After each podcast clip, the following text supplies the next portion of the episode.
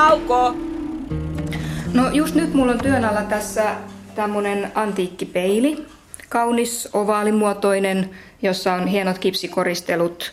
Se on todennäköisesti sveitsiläinen ja se on 1800-luvun alusta todennäköisesti.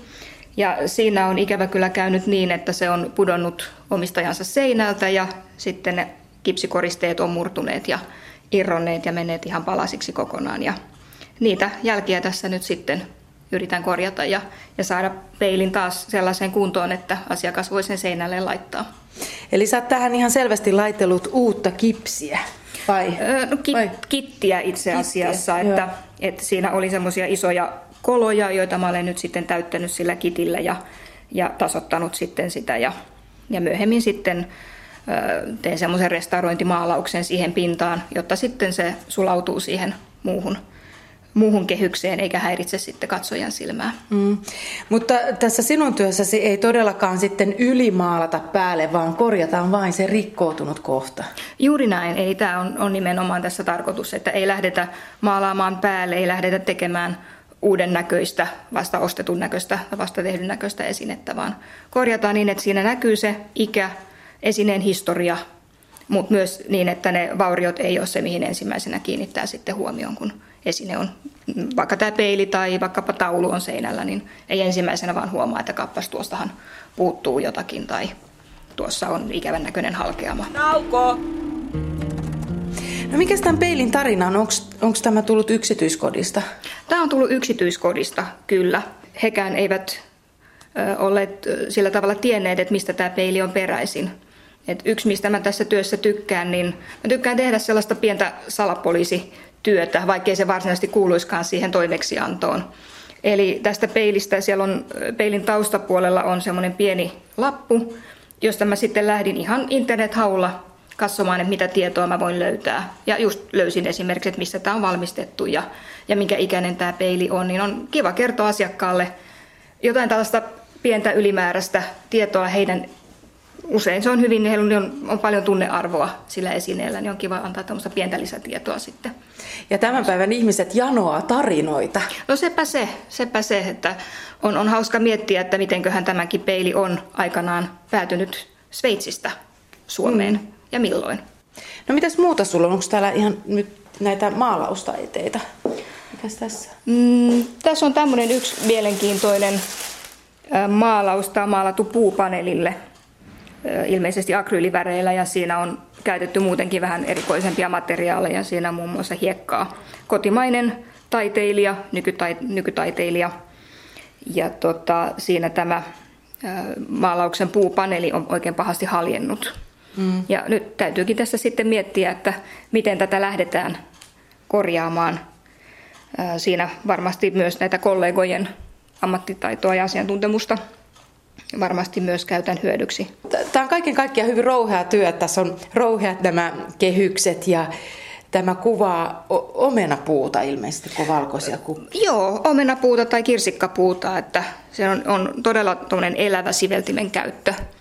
Ja semmoinen rosoinen maali ja se hiekka, joka kulkee noissa, niin kuin missä puurunko ja oksat on, niin se on se, todella semmoinen niin kuin karhean näköinen ja elävän näköinen se pinta. Kun olet taidekonservaattori, niin mitä katsot ensimmäisenä maalauksesta, kun saat uuden työn käsiin? Ihan semmoinen yleissilmäys. Minkälaisen äh, niin kuin, semmoinen yleisnäkemys, joka siitä tulee. Onko se yleisesti esimerkiksi pintalikainen tai onko siinä semmoisia yleisiä ongelmia. Ja sitten tietysti siitä siirtyy enemmän yksityiskohtiin ja rupeaa katsomaan, että minkälaisia vaurioita niissä on. Onko maalipinta hilseillyt, onko siinä halkeamia, puuttuuko maalipintaa jossakin kohtaa, onko siinä tahroja, tämmöisiä erilaisia asioita. Nauko! No, mitäs työkaluja käytät? No, maalaustaiteen konservaattorilla tietenkin on aika tärkeää, että on hyvä maalausteline ja suuri valikoima erilaisia siveltimiä.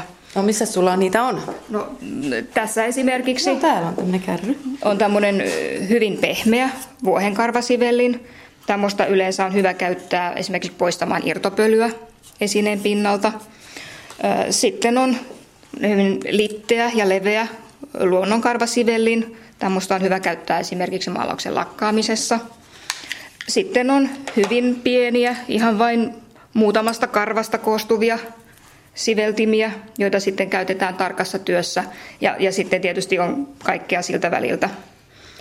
Ja, ja tietysti erilaisia palettiveitsiä, lastoja, pinsettejä, kaikenlaisia tällaisia hammaslääkärin työkalut on hyvin usein käytössä, mutta varmaankin jokaisen konservaattorin se yleisin työkalu on pumpulipuikko. Konservaattori Niina Broadstreet, miten paljon sinun on tunnettava taidehistoriaa?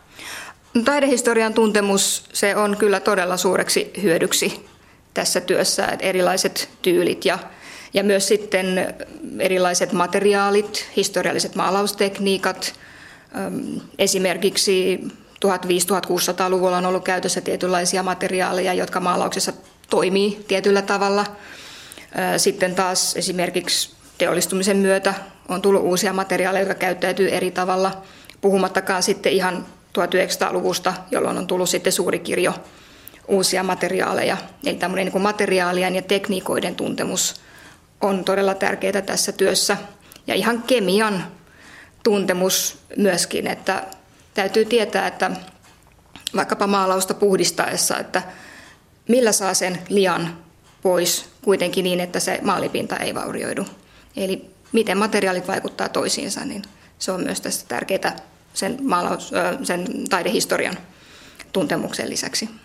No sun pitää olla niin monen asian asiantuntija, niin miten sä innostuit tästä alasta? No mä innostuin alasta vähän mutkan kautta. Se taide on ollut mulle aina tosi tärkeää. Mä oon harrastanut piirtämistä ja maalaamista koko ikäni, mutta aikanaan nuorena tyttönä niin lähdin ihan muulle, muulle uralle ja mulla on tekniikan alan aikaisempi koulutus ja sillä puolella mä olin myös aika pitkään töissä, mutta sitten mä ajattelin, että tämä ei tunnu ihan niin kuin mun omalta alalta ja mitä mä voisin tehdä jotakin muuta. Ja itse asiassa yksi mun tuttu sattui sitten olemaan konservaattori, mun esinekonservaattori ja hän kertoi omasta työstään ja se kuulosti mun mielestä jotenkin tosi jännittävältä ja tosi mielenkiintoiselta, että miten jotkut, miten jotkut pystyy korjaamaan vanhoja rikkonaisia esineitä. Se oli mun mielestä jotenkin jotain tosi ihmeellistä. Ja sitten mä ajattelin, että se on vähän niin kuin, että nyt tai ei koskaan. Ja sitten mä lähdin, mä hain opiskelemaan konservointia ja pääsin ja, ja tässä nyt sitten ollaan. Että, että se vähän niin kuin tuli tosiaan mutkan kautta, että ei ollut mun ensimmäinen uravaihtoehto, mutta täytyy sanoa, että en ole kyllä hetkeäkään katunut. Mm. Millainen ihminen on hyvä taidekonservaattori? Mitä mulle tulee ensimmäiseksi mieleen, että sun pitää olla pikkutarkka, ja tota, niin hyvin kuitenkin rauhallinen, että ei tätä työtä voi sutasta ja tehdä isoilla linjoilla ja isoilla vedoilla.